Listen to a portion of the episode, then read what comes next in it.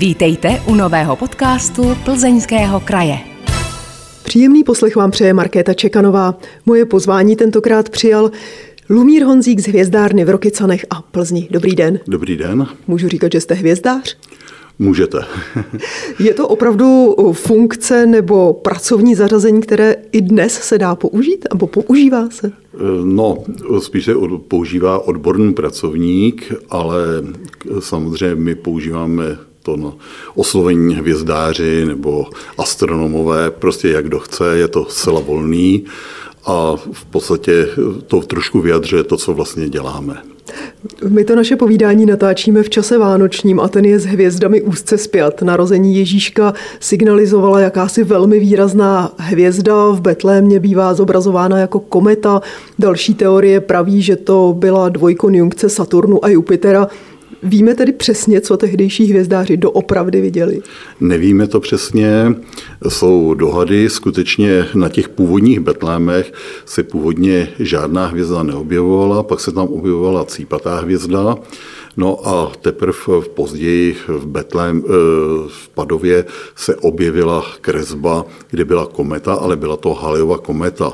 Eh, když se podíváme na význam Vánoc, tak je to vlastně takový čas radosti, jenom, že když se podíváme do minulosti na komety, a ty komety nejenom v minulosti, ale i v současné době mají úplně jiné, jiný, jakoby takový teoretický význam. Samozřejmě jsou to velmi zajímavá tělesa, ale v minulosti se jich lidé obávali. Opravdu přinášejí neštěstí? Eh, ne, to určitě nepřináší. Člověk si tady prostě vytvoří něco špatně a pak to svede na kometu, ale je pravda, že v minulosti byly spojovány s požáry, s morem, s válkami a prostě s takovými negativními eh, věci. A bylo to z toho důvodu, že ta kometa na tehdejší nebe prakticky eh, nezapadala. Ono to bylo těleso, které se poměrně náhle zjevilo v rámci jenom několika dní. Mělo poměrně rychlý pohyb po obloze, to souvisí s tím, jak ta kometa byla vzdálena od Země, takže některé ty komety se skutečně pohybovaly velmi rychle. No a ta kometa se měnila, e, objevoval se ten chvost, ten chvost v podstatě měnil svou délku, měnil také svůj úhel vůči slunci, protože vlastně tlak slunečního větru e, ty částice žene směrem od slunce. To jsou většinou prachové částice, je tam samozřejmě také plyn. No a pak ta kometa zase náhle zmizela. No a protože lidstvo vlastně od nepaměti válčí, jsou tady různé nemoci, tak samozřejmě to bylo spojováno s tou kometou. Bylo v minulosti, v té dávné minulosti, o které se bavíme, těch komet na nebi víc než v současnosti? E, to se nedá říct, protože my to nevíme. Je pravda, že ty astronomové v, minu, v té dávné minulosti, to znamená, když bych řekl před rokem 1609, kdy byl poprvé Galileem použit dalekohled pro pozorování oblohy, tak oni vlastně byli odkázáni pouze na své oko. A to oko eh, má omezené možnosti vidění. My vidíme okem hvězdy zhruba tak do šesté hvězdné velikosti, my tomu odborně říkáme magnituda. Ty nejasnější hvězdy mají první velikost, o trochu slabší mají druhou velikost a tak dále. Abychom si to ujasnili, slunce má? Slunce má dokonce zápornou, eh, slunce má minus asi 27,5. Měsíc má kolem 12 asi celý 7, když je v úplňku. No a ty nejasnější objekty, jako je třeba z Venuše, tak ty mývají tak kolem minus 4,2, ale hvězdy, tam se to pohybuje kolem nulté, první, druhé, třetí velikosti. Tady ve městech třeba vidíme hvězdy zhruba do té třetí velikosti. Pokud jsme někde, kde není světelné znečištění, dejme tomu v Manínické oblasti tmavé oblohy na Šumavě, tak tam pak můžeme vidět i hvězdy slabší pátou, šestou magnitudu, ale tím to končí. Pokud je ten objekt slabší, tak už ho pouhým okem nevidíme a musíme použít dalekohled. Navíc ten dalekohled nejenom, že sbírá světlo, protože ta účinná plocha je větší než u oka, ale navíc ten dalekohled má určitou rozlišovací schopnost. To, je, to nám umožňuje vidět detaily na těch tělesech. Třeba na měsíci vidíme mnohem více kráterů, vidíme tam prostě toho víc, než vidíme pouhým okem. Jakou takže, pardon, takže ty eh, slabé komety tehdy unikaly. Dneska máme jednak lepší pozorovací techniku, ale máme také eh, kosmické družice na oběžné dráze kolem Země, které zajišťují pozorování a tam samozřejmě ta tělesa zachytnou. Takže myslíte, že ti dávní astronomové, astrologové, hvězdáři před dvěma tisíci 22 lety neměli vůbec žádné dalekohledy, ani třeba eh, v Číně nebo ne. na tom dálném východě? Ne. Ne, ne. Skutečně, co můžeme prokázat, tak je první použití dalekohledu je až kolem roku 1609 eh, toskánským astronomem Galileo Galilem. Všechny ty přístroje předtím byly třeba z úhloměrné, to byly, dejme tomu, zední kvadranty, byly tam eh, oktanty, eh, sextanty, to znamená, všechno to byly úhloměrné přístroje a nebylo to založeno na optice. Ten dalekohled byl samozřejmě použit krátce před tím rokem 1609, víme prokazatelně, že byl použit v Itálii, ale nevíme, že by byl použit pro astronomická pozorování a tam může být rozdíl, tak teďka nevím přesně, kolem, dejme tomu 50 let, u toho Galila skutečně, protože Galileo si dělal záznamy, takže tam prokazatelně víme, že se jako první poděl tím dalekohledem na oblohu. Povšimnul si tam třeba z planety Jupiter, kolem které, u které viděl měsíce, ty největší čtyři, to dneska se říká galuské měsíce, byly to měsíce Jo, Evropa, Kalisto a Ganymed. Dneska Jupiter má 80 měsíců, ale ty slabé on tenkrát neviděl, protože ten dalekohled byl skutečně eh, malý, nekvalitní. Přesto ty objevy, kterým eh, Galileo udělal, byly naprosto zásadní, protože bylo to v období, kdy jsme nevěděli, zda ve středu naší sluneční soustavy je Země nebo Slunce. On pořád převažoval ten geocentrický názor, to znamená s tou zemí uprostřed, ale už byly známy třeba z Koperinkovy teorie, kdy je uprostřed naše největší, největší těleso, tedy hvězda Slunce. Takže eh, k té kometě nad Betlémem, nad Ježíškovým rodištěm jste skeptický. Co ta dvojkonjunkce Saturnu a Jupitera? To je velmi pravděpodobné. Eh, ta dvojkonjunkce se tam opakovala eh, zhruba třikrát po sobě. Bylo to v roce asi 7 před naším letopočtem. K některým konjunkcím došlo v roce 4 před naším letopočtem a jednalo se o výrazná tělesa, takže teoreticky by to mohla být ta dvojkonjunkce. Nicméně eh, existují i třeba jiné pohledy na tuto věc a já třeba ze svého pohledu mě eh, tu dvojkonjunkci si dneska můžeme znázornit nějakým způsobem pomocí počítačových programů, nebo můžeme vidět i podobné seskupení.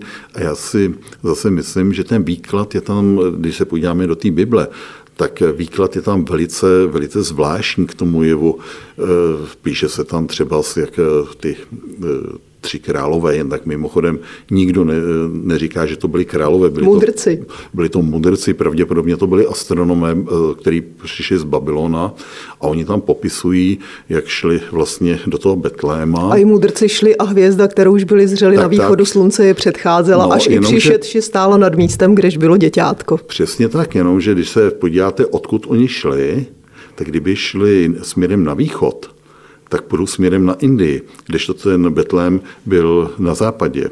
A oni vlastně se tam pak i stočili a pak hle, ta eh, hvězda je na jihu. Takže jako eh, ten výklad, který je v Bibli, je takový, takový jakoby více značný a nedá se podle toho přesně určit, o co se jedná. Dobře, tak se posuňme dál. Nechme hvězdu nad Ježíškovým rodištěm zahalenou i nadále tajemství. Ano, má to svý kouslo a je to nádherný. Mně se tam ta cípatá hvězda nebo ta kometa líbí, ale jak říkám, nebyla tam vždy. Od té doby urazilo hvězdářství a astronomie dlouhou cestu. Koho z těch dávných pozorovatelů nebeských těles máte vy osobně v největší úctě nebo kdo vás nejvíc fascinuje? To je velice těžká otázka, protože jako těžko říct, ono to trošku souvisí e, prostě s tím, kdo co v té astronomii dělá, takže si trošku přivlastňuje ty osoby, které vlastně dělali něco podobného. Někdo pozoruje slunce, takže prostě lidi, kteří byli kolem, kolem e, těch, kteří v minulosti to slunce pozorovali. Takže e, těžko říct. Já samozřejmě mám určitě prostě pro mě hodně takový člověk, Galileo skutečně je člověk, který prostě tam udělal kus cesty, i když vím, že je to sporná osoba a že zřejmě nebyl úplně příjemným člověkem. E, těžko říct, každý tam přinese něco do té astronomie a ta astronomie se v té své době posunula nějakým krokem. Samozřejmě teďka v té poslední době e, tam už nejsou ani tak osoby, ale velký krok tam udělala kosmonautika, protože vlastně od roku 1957, kdy bylo vypuštěno první těleso, Sputnik 1, tak eh, v podstatě ta astronomie se nám přesunula víceméně do toho vesmíru a pozorujeme z vesmíru. Je to i logické, protože na Zemi vlastně můžeme vidět pouze to vizuální pozorování, nebo můžeme dělat vizuální pozorování, můžeme tady dělat radiová pozorování, což ale třeba není pro amatéry, ale ty další spektrální obory, ty musíme dělat z kosmu, protože to záření neproniká k nám na zemský povrch. Pro nás je to štěstí, protože bychom to tady nepřežili, ale pokud chceme o tom vesmíru vidět víc, tak musíme se podívat i do oboru třeba z infračervené astronomie, ultrafialové, rengenové a tak dále. Chtěl byste se vy osobně podívat do vesmíru? No, když jsem o tom snil, asi bych se tam rád podíval, ale ne na příliš dlouho. Přece jenom já jsem rád tady na zemi, takže asi na tu oběžnou drahu bych se rád podíval, ale myslím si, že v mém věku už to není tak úplně reálné takže nechám to spíš těm dalším. Jsem se zrovna chtěla zeptat, jestli máte nějakou vysněnou vesmírnou destinaci, kam byste chtěla letět. No, řekl bych, že je to ten měsíc, protože všechny ty ostatní destinace eh, by nedopadly dobře eh, protože ta těleca, která vlastně připadají v úvahu třeba v naší sluneční soustavě, tak eh, nejblíž k Zemi bych řekl, že má Mars, což je zhruba poloviční planeta, ale je otázka, co by to udělalo se zdravým člověkem.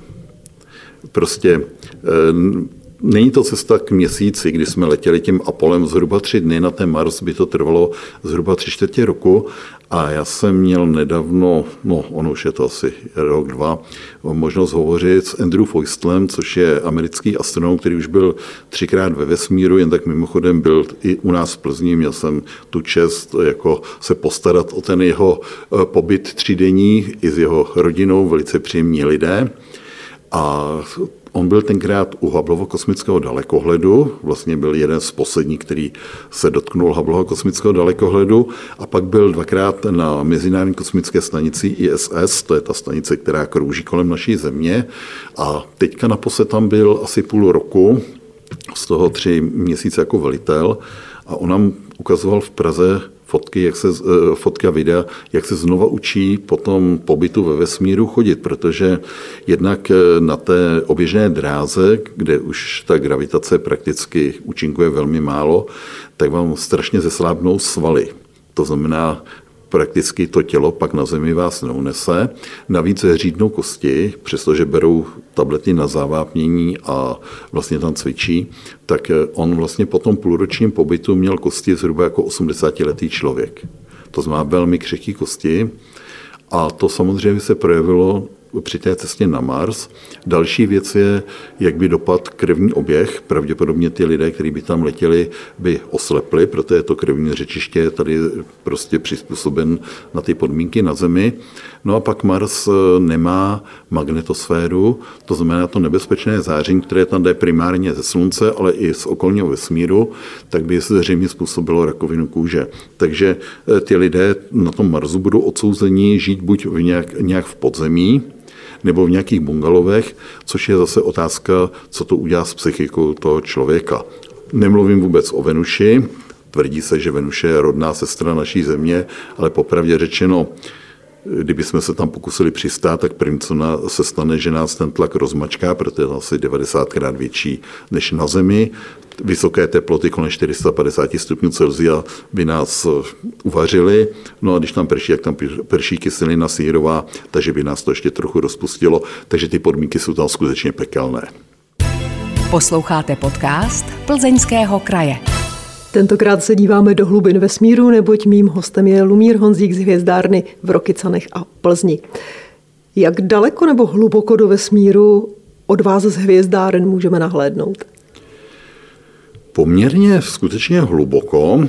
Záleží, jakým přístrojem se podíváme, ale i pouhým okem je třeba vidět eh, Androme, eh, galaxii v Andromedě, objekt, který má označení M31, a z tohoto objektu k nám letí světlo 2,5 milionu let.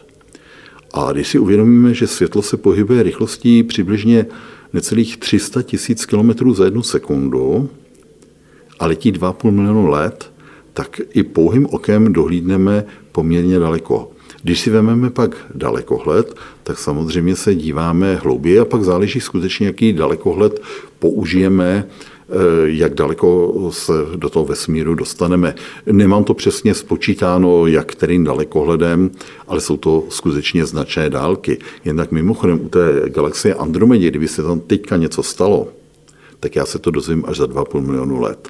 Opravdu se to dozvíte vy za 2,5 já milionu ne, let? Já už ne, ale jako to lidstvo se to dozví za 2,5 milionu let. Když takhle hledíte právě do toho vesmíru, přemýšlíte nad tím, že se díváte na reálné objekty, anebo právě na to, že se díváte na nějakou stopu, která byla zanechána někde v čase a teď už je všechno jinak?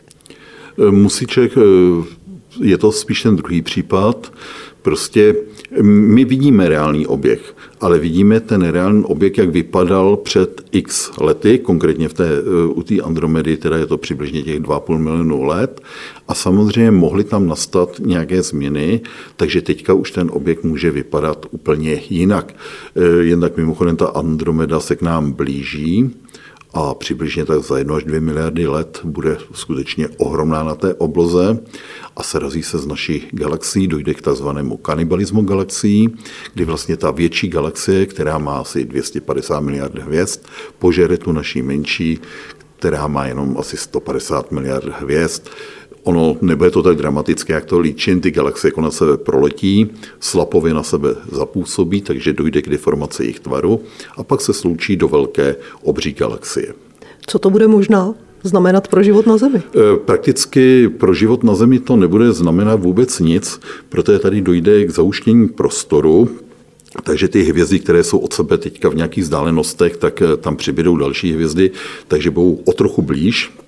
Nebude to nějak dramatické, ty hvězdy se spolu nesrazí, ale je pravda, že my v té době už tady budeme řešit úplně jiné věci, protože naše slunce za ty zhruba 1-2 miliardy let, to znamená v době, kdy se to tam bude srážet, tak eh, začne produkovat eh, větší výkon, začne zářit víc a my tady, nám na Zemi tady stoupne teplota asi o 1500 stupňů Celsia. To znamená, tak to už asi nebudeme řešit vůbec nic. To už nebudeme řešit vůbec nic. Eh, pravděpodobně buď to lidstvo do té doby vymře, anebo eh, se odstěhuje někam jinam do vesmíru.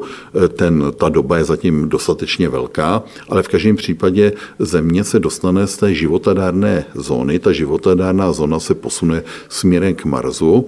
A tady vlastně vlivem těch vysokých teplot dojde k tomu, že zmizí eh, moře, oceány, prostě nebude tady voda, staneme se takovou pustou planetou. Tak to není vůbec veselá vize, ale zaplať pámbu je to za extrémně dlouhou dobu, takže nikdo z nás nemusí mít obavy. Ne, nemusí. Pojďme se vrátit k té romantické noční obloze. Je z vašeho pohledu zajímavější obloha jarní, letní, podzimní nebo zimní? Tak eh, tady mám zcela jasno, protože nejzajímavější obloha je zimní. Je to z několika důvodů.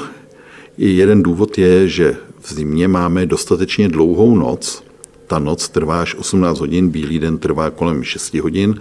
To znamená, že slunce je dostatečně pod obzorem, ta obloha je dostatečně temná a navíc tam máme zimní souhvězdí, která jsou velmi výrazná a jsou tam také krásné výrazné hvězdy.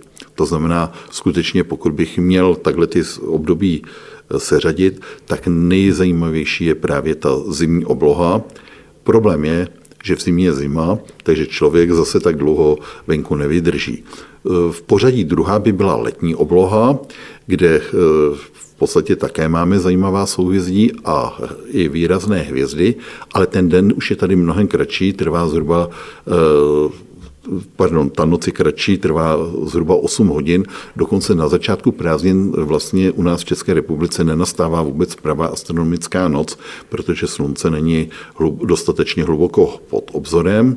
Jako třetí bych uvedl asi jarní oblohu, kde máme taky krásná souhvězdí, ale už nejsou tak výrazné jako třeba v zimě. A asi tak nejslabší pro mě je ta obloha podzimní, kde tam nemáme takové výrazné eh, obraze. Ale samozřejmě objekty, pokud pak hledáme na těch oblohách různé objekty, tak na každé něco najdeme. Máte oblíbené nebeské těleso nebo souhvězdí? No, eh, my to takhle nebereme jako mým docela oblíbeným tělesem je to nejbližší, což je měsíc. Měsíc je skutečně velmi zajímavé těleso, tvrdilo se jeden čas, že už se na něm nedá nic objevit, ale my víme, že občas tam přibude nějaký kráter a je to těleso, který eh, mám rád z toho důvodu, že pokud k nám třeba přijde veřejnost, tak můžeme tam ukázat velké množství věcí. Ty zdálnější objekty totiž pro běžného člověka nejsou tak zajímavý. Oni je znají samozřejmě třeba z, z časopisů, z knížek, krásné barevné fotografie, já nevím, hvězdokop, galaxií, mlhovin a podobně pak v těch našich dalekohledech uvidí takovou slabou šedovou skvrnku. Je to z toho důvodu, že to oko pracuje jinak než fotografická deska nebo CCD kamera. To znamená, ty fotony, které vlastně jdou z toho objektu, tak tím naším okem jenom proletí, ale nezachytí se tam. Kdežto na té CCD desce nebo fotografii, která eh, ta deska je připojena k tomu dalekohledu, který sleduje ten objekt, tak tam samozřejmě dojde k tomu, že ty fotony se nastřádají a třeba po 20-minutové expozici už je vidět eh, struktura toho objektu, je vidět jeho barevnost. Takže ty objekty jsou skutečně jakoby barevné, ale to oko na to není přizpůsobeno.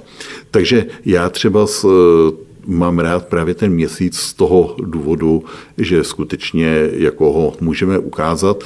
Co se týká souhvězdí, těžko říct, tam mám jako několik oblíbených souhvězdí. Většinou jsou to ta souhvězdí, která jsou výrazná, samozřejmě pro orientaci třeba ta velká medvědice, ale zajímavý je třeba z Perseus, Cassiopeia, to jsou souhvězdí, který člověk vidí na první pohled a prostě má tam určitou představu, ví, kde jsou tam umístěny ty objekty, jo, dejme tomu na té jarní obloze e, pastýř, takže e, labutě nádherné souvězdí, protože se tam promítá do něj mléčná dráha, takže těch souvězdí je skutečně víc.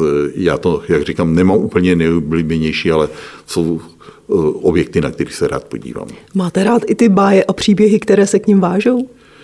Ano, docela, docela jo, i když eh, řekl bych, že třeba pro děti ty báje jsou poměrně složité a těžko pochopitelné. Eh, navíc člověk tam musí znát trošku to pozadí, aby ty báje třeba pochopil a e, je také pravda, že třeba z některé báje řecké se liší od bájí, který třeba pochází z Číny a podobně.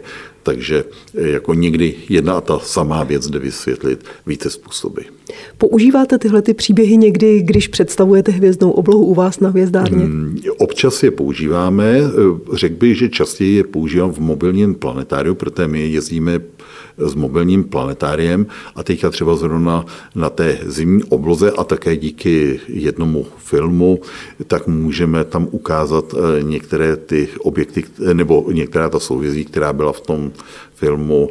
Jedná se teda konkrétně o souboj titánů, kde vlastně eh, byly ty jednotliví bohové, kterých proti sobě bojovali. Takže část těch bájí máme skutečně na obloze a tam to používáme v tom planetáriu. Co děti nejvíc zaujme, když jim představujete hvězdnou oblohu? No, musím přiznat, že každá ta skupina bývá jiná. Jsou eh, skupiny, kdy skutečně eh, ty děti to zaujme hodně. Řekl bych, že jsou to určitý efekty, které třeba v tom eh, planetáriu mobilním máme, kdy třeba se tam objeví najednou na té hvězdné obloze se objeví třeba spojnice souhvězdí, tak to slyším úplně takový, takový šum, když se tam objeví třeba ty figurální zobrazení a pak tam máme možnost přiblížit jednotlivá tělesa, ať už je to měsíc, planety, anebo i ty vzdálené deep sky objekty, tak to se těm dětem určitě líbí. Jinak oni velice často pokládají otázku, a nevím, jestli to skutečně nejvíc zajímá, ale prostě je tam velmi frekventovaná otázka, která se týká černých děr. Na co se ptají? Si tam jim ukážeme černou díru, co to je ta černá díra, jak vypadá a podobně, takže vlastně tam vysvětlíme, že se jedná o zhroucenou hvězdu, že tu černou díru nemůžeme vidět, protože z té černé díry vlastně žádné světlo neuniká, takže ta černá díra není vidět, ona má vlastně takovou přitažlivost, že když by vyslala světlo, tak to světlo i přes tu ohromnou rychlost se zase vrátí jakoby zpátky. No a vlastně vysvětlíme, jak je možné teda ty černé díry v tom vesmíru detekovat, že v podstatě se pozoru, pozoruje hvězdné okolí a ty hvězdy, když to řeknu lidově, po spirále smrti se blíží vlastně k té černé díře, až přejdou eh, jakousi hranici eh, Schwarzschildův poloměr a vlastně tu hvězdu to úplně roztrhá a nenávratně mizí v té černé díře. Ptají se taky někdy děti na něco, co znají ze sci-fi filmů nebo sci-fi literatury? Ano, je tam, jsou tam velmi často frekventované otázky, které se týkají třeba z výskytu mimozemských civilizací, výskytu UFO, takže to jsou, to jsou velmi časté otázky. A taky jsem si všiml, že někdy v podstatě směšují to, co je v těch filmech a vlastně si představují, že je to realita. A tam pak jako musíme eh, skutečně důkladně vysvětlovat, že prostě ne všechno, co je v těch filmech, takže reálná situace a oni třeba, s, já jim tam dám třeba z otázku, za jak dlouho by přiletěli třeba z naší galaxii, jo, kdyby letěli třeba s tou rychlostí světla a ty odhady se tam pohybují spíš v sekundách, v minutách a podobně. No a ona ta doba by byla zhruba 90 až 100 tisíc let jo, tou, tou světelnou rychlostí. Takže eh, ta představa samozřejmě těch eh, velikostí objektů a vzdáleností ve vesmíru eh, nejenom u dětí, ale obecně i u dospělých pokulhává. Je to celkem logické, protože ty lidi nemají zkušenosti. Tady na Zemi, jo, tady máme třeba z ukazatele, já nevím, Plzeň 4 kilometry a tak dále, dokážeme si to představit. Ale prostě ty ohromné vesmírné dálky a prostě, eh, jak jsou ta tělesa velká, jakou mají třeba z hustotu. Těžko si třeba člověk představí, že kdyby vzal centimetr krychlový neutronové hvězdy, že bude vážit asi 200 milionů tun. Jo, to je velice těžká představa pro ty lidi. Takže je to tím, že eh, vlastně lidstvo, jako lidstvo nemáme ty zkušenosti a nemyslím si, že to je problém jenom těch dětí nebo těch dospělých, je to problém i astronomů. Ano, oni si udělají určitý pohled, ale přesto některé věci si těžko člověk představuje, jako když je odborně vzdělaný. Máte rád sci-fi filmy a sci-fi literaturu? Já jsem kdysi dokonce byl členem tady plzeňského sci-fi klubu Andromeda, který do dneška existuje, takže mám, mám to rád, ale popravdě řečeno, ta astronomie mi nějak jako od toho oddálila, protože prostě začínám si ty věci jakoby čím dál tím víc prověřovat, co je reálné a tím pádem se o toho dostávám. Jako nemám vůbec nic proti sci-fi, ale prostě ta realita je u mě silnější, prostě ten pohled jakoby toho reálného světa je pro mě silnější, než abych se jako ponořil úplně do toho sci-fi a představoval si to jakoby v té sci-fi literatuře. Takže byste nám ani nedoporučil autora nebo dílo, které má v sobě hodně z té vědecké reality, neřeknete třeba Izák ale, Asimov ale nebo Stanislav Určitě Lem. Asimov, Clark, jo, to jsou spisovatele, kteří jsou velice dobrý a jako nic proti ním nemám, takže samozřejmě pokud se dostanete k této literatuře, tak vřele doporučuji eh, bratři Strugačtí, eh, třeba z fantastický knižka Les, jo, sice není jakoby z toho astronomického hlediska, prostě jako nechá, nechá se tam vybrat eh, ta literatura. Posloucháte podcast Plzeňského kraje. Jeho hostem je Lumír Honzík z Hvězdárny v Rokycanech a v Plzni. Dá se dneska ještě ve sluneční soustavě objevit něco nového a fascinujícího? Zcela určitě ano. Já bych řekl, že e, právě tím, že se používá ta kosmická technika, takže objevujeme věci, o kterých jsme předtím neměli ani tušení. A myslím si, že většina těch objevů je teprve před námi. Až se zprovozní evropský dalekohled, který má téměř 40 metrů, tak to bude určitě ohromný skok. My jsme měli určitou představu a dejme tomu i ty naši předci, eh, třeba z oblikosti sluneční soustavy. Kdybychom zde byli, dejme tomu, v období středověku, tak poslední planetou bude planeta Saturn. Nevěděli jsme, že za Saturnem ta sluneční soustava dál pokračuje. Teprve později, vlastně souvisí to s vynálezem pak větších dalekohledů, tak eh, prakticky třeba z Herschel se svojí sestrou Karolínou objevil planetu Uran.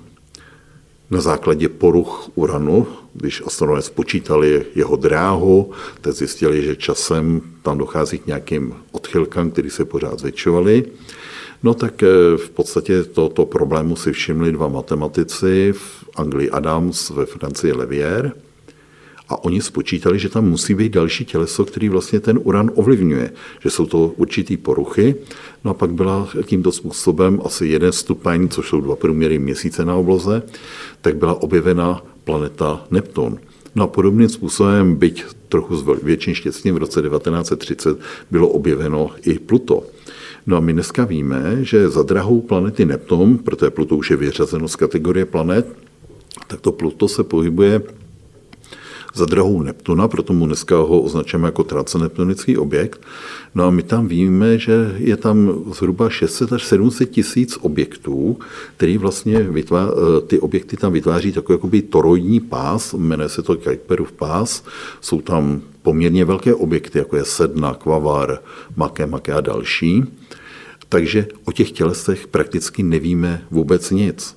A pak také nevíme nic o ortovo oblaku, který, což je vlastně taková koule kolem celé té naší sluneční soustavy, ze které k nám přilítají komety, pravděpodobně jich tam několik milionů, a o tom ortovém oblaku vlastně zatím nevíme nic. Je to v podstatě hypotéza, ale pokud existuje, jakože pravděpodobně ano, tak je součástí naší sluneční soustavy. Ale i v tom blízkém vesmíru, eh, vente si, že třeba eh, nedávno na, eh, u planety Jupiter, jak jsou ty čtyři velké měsíce, tak ta měření, která jdou právě z těch kosmických sond, nám ukazují, že Evropa, která je pokrytá ledem, takže pod tím ledem je oceán, který by měl mít hloubku až 100 kilometrů. Když si vezmeme tady na Zemi, Země je mnohem větší, Země má 12 756 kilometrů, Evropa je přibližně 3,5 tisíce kilometrů průměr, tak tady máme největší hloubku kolem 11 kilometrů a tam by měl být oceán, který je až 100 eh, kilometrů hluboký. Ze spoda vlastně tam jde teplo, protože ten měsíc se pohybuje kolem velmi hmotného Jupitera, takže ten na ní působí slapově, takže se tam vytváří tím třením teplo, ze zhora jde kosmický mráz a je otázka, jestli někde v tom oceánu v určité hloubce nejsou podmínky pro život. Eh, my eh, třeba jsme si mysleli, že v těch velkých hloubkách v moři, třeba u nás na Zemi, nemůže být život a pak byly objeveny organismy třeba u tzv. černých kuřáků, co jsou jakési výdechy eh, ze země, a ten život je vázan na tu oblast, má tam teplo, kdyby ten černý kuřák přestal existovat nebo skončil svou činnost, tak ten život vymře, ale prostě e, je tady život poměrně hluboko pod oceánem, kam nedopadá žádné sluneční světlo, proč by nemohl být na té Evropě? Něco podobného je u Saturnova e, měsíce Enceladus, tak i tam se předpokládá, že je oceán a že by tam mohly být primitivní formy života. Skutečně primitivní, ne nějak rozvinutý život, ale primitivní formy života. Takže já si myslím, že tady je celá řada záhad. Máme tady třeba z měsíc, je to rovněž u Jupitera, je to měsíc Jo, který má silnou sopečnou aktivitu. Sonda Cassini objevila malé měsíce u Saturna a některé mě skutečně překvapily třeba svým tvarem, ale i složením. Jo? Takže já si myslím, že těch věcí, které objevíme, je to taková jakoby plocha, co víme, a jak se ta plocha zvětšuje, tak se ale zvětšuje obovod těch eh, nevědomostí. Jo? Takže je, dokonce některé teorie zřejmě do budoucna budou muset být trochu přebudovány, protože prostě ty poznatky ukazují trošku jinou představu, než jsme měli původně. Ta astronomie se v tomto směru velmi rychle vyvíjí a není to jednoduché teda to všechno pochytat, ty materiály. Vy vyjíždíte pozorovat oblohu také na Manětínsko do oblasti tmavé oblohy. To je opravdu tak zásadní rozdíl v tom, jestli se díváme z města nebo z nějaké řídce obydlené nebo zcela neobydlené lokality? Ano. E, problém je v tom, že nad Evropou už prakticky neexistuje nebe, které by bylo neporušeno světelným znečištěním. Teoreticky bychom z jednoho místa měli spatřit asi tři tisíce hvězd, což v naší republice nikde nespatříme. E, takže tady v Plzni je to řádově několik stovek hvězd. V oblasti Šumavy na těch nejtmavších místech odhadu, že by to mohlo být kolem 2000 hvězd. No a ta magnetická oblast e, tmavé oblohy je lokalita, která, kterou jsme kdysi zakládali, ještě když jsem byl ředitelem hvězdárny e, v Plzni, tak e, v podstatě spolu se západočeskou pobočkou a s Českou astronomickou společností se ta oblast zakládala jako třetí. Je to místo, které je v členitém terénu, je tam poměrně velké množství lesů, relativně málo průmyslu. Takže jsme tenkrát eh, vlastně to chtěli založit asi na tři vesnice, Manětín nebo městečka, abych byl přesnější, Manětín, Nečtiny a podobně. No a uh, udělali jsme tam poměrně důkladnou vysvětlovací kampaň a starostové z těch okolních vesnic nám rovněž vyšli vstříc, za což jim dneska děkuji. A vlastně e, nakonec v tom projektu je, teďka nevím přesně kolik vesnic, ale asi 13 mám takový tušen, který podepisovali tu smlouvu. Problém této oblasti, na rozdíl od těch dvou předchozích, je, že tady žijí lidé. A my je samozřejmě nechceme a nesmíme moc omezovat, takže e, v podstatě tam chceme ty podmínky zakonzervovat, ale je skutečně výrazně lepší pozorování na Manědínsku než tady v Plzni. O tom není debaty, ta obloha je tam skutečně výrazně lepší. Na jakém místě na světě jsou vůbec nejlepší podmínky pro pozorování oblohy? Jsou to póly? Ne, ne. Řekl bych, že ta oblast je v Čile, kde, se, kde jsou postaveny taky největší dalekohledy světa a jsou to většinou pouštní oblasti v poměrně vysoké nadmořské výšce, některý dokonce kolem 5,5 kilometru, takže to prostředí je tam pro člověka velmi nepříjemný, je tam velmi suchý vzduch, oni třeba ty astronomové se tam nesmí ani zdálit z té hvězdárny, protože by to mohlo špatně s nima dopadnout, takže tam prostě jsou v rámci té hvězdárny. A jsou to oblasti, kde je třeba z 360 dnů v roce jasná obloha, je tam tma, a e, prostě tam se docela dobře pozoruje i díky tomu, že ten vzduch je suchý, protože samozřejmě ta vzdušná vlhkost znehodnocuje to pozorování také. Naše povídání o hvězdách, naše toulání po hvězdách se zvolna chýlí ke konci. Já bych se teď vrátila k tomu, co jste říkal někde v úvodu, že považujete za tu největší osobnost nebo nejvíc vás fascinuje Galileo Galilei. Představme si, že byste měl šanci cestovat v čase, dostal byste se do jeho dob, dostal byste se k němu. Co byste chtěl vidět z jeho práce nebo o čem byste si s ním chtěl povídat, na co byste se ho chtěl zeptat? E, to je velice těžká otázka, ale možná by mi zajímal jeho názor právě na uspořádání světa, protože Galileo e, byl pod vlivem církve a ta církev v podstatě měla nějaký názor, je to dan tím, že tam byla určitá představa, jak vzniknul člověk, jak vznikla naše země. No a jako e, jedna otázka, jak ten člověk to prezentuje na venek a jak si to myslí skutečně. Jo. Takže e, možná tohle by mi docela zajímalo. E, tam byl problém v té době, že ty soustavy, o kterých se mluvilo, Koperníková a vlastně eh, ta ze zemí uprostřed, Tolemájova, tak oni eh, jako jim nevycházely ty modely matematicky.